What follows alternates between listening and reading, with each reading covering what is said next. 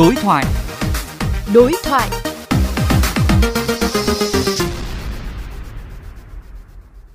Hơn 300.000 tập thông tin cá nhân của người dùng Việt Nam, bao gồm họ tên, địa chỉ cụ thể, số điện thoại đang bị giao bán trên diễn đàn của hacker có tên là Red Forum. Diễn đàn chuyên mua bán các dữ liệu đánh cắp.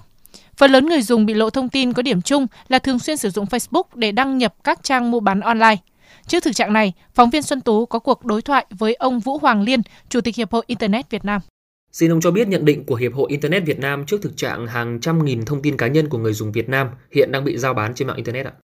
trước hết cần phải xem xét việc giao bán đấy mục tiêu của nó gây hại hay không nếu như có những cái biểu hiện xấu hoặc vi phạm quy định về sử dụng thông tin cũng như là quyền cá nhân thì phải có những cái biện pháp xử lý các cơ quan quản lý nhà nước, từ môi trường pháp lý, các quy định cũng cần phải thích hợp thì mới có thể xử lý được những trường hợp như vậy về phía cá nhân, đương nhiên cần bảo vệ thông tin mà mình không muốn người khác biết, phải chủ động đối với những thông tin của mình để thực hiện được những mục tiêu trên mạng nhưng cũng không bị thiệt hại cho chính bản thân mình cần có sự ủng hộ của cộng đồng để không những bảo vệ thông tin của mình mà bảo vệ cho cái sự lành mạnh của cái môi trường mạng.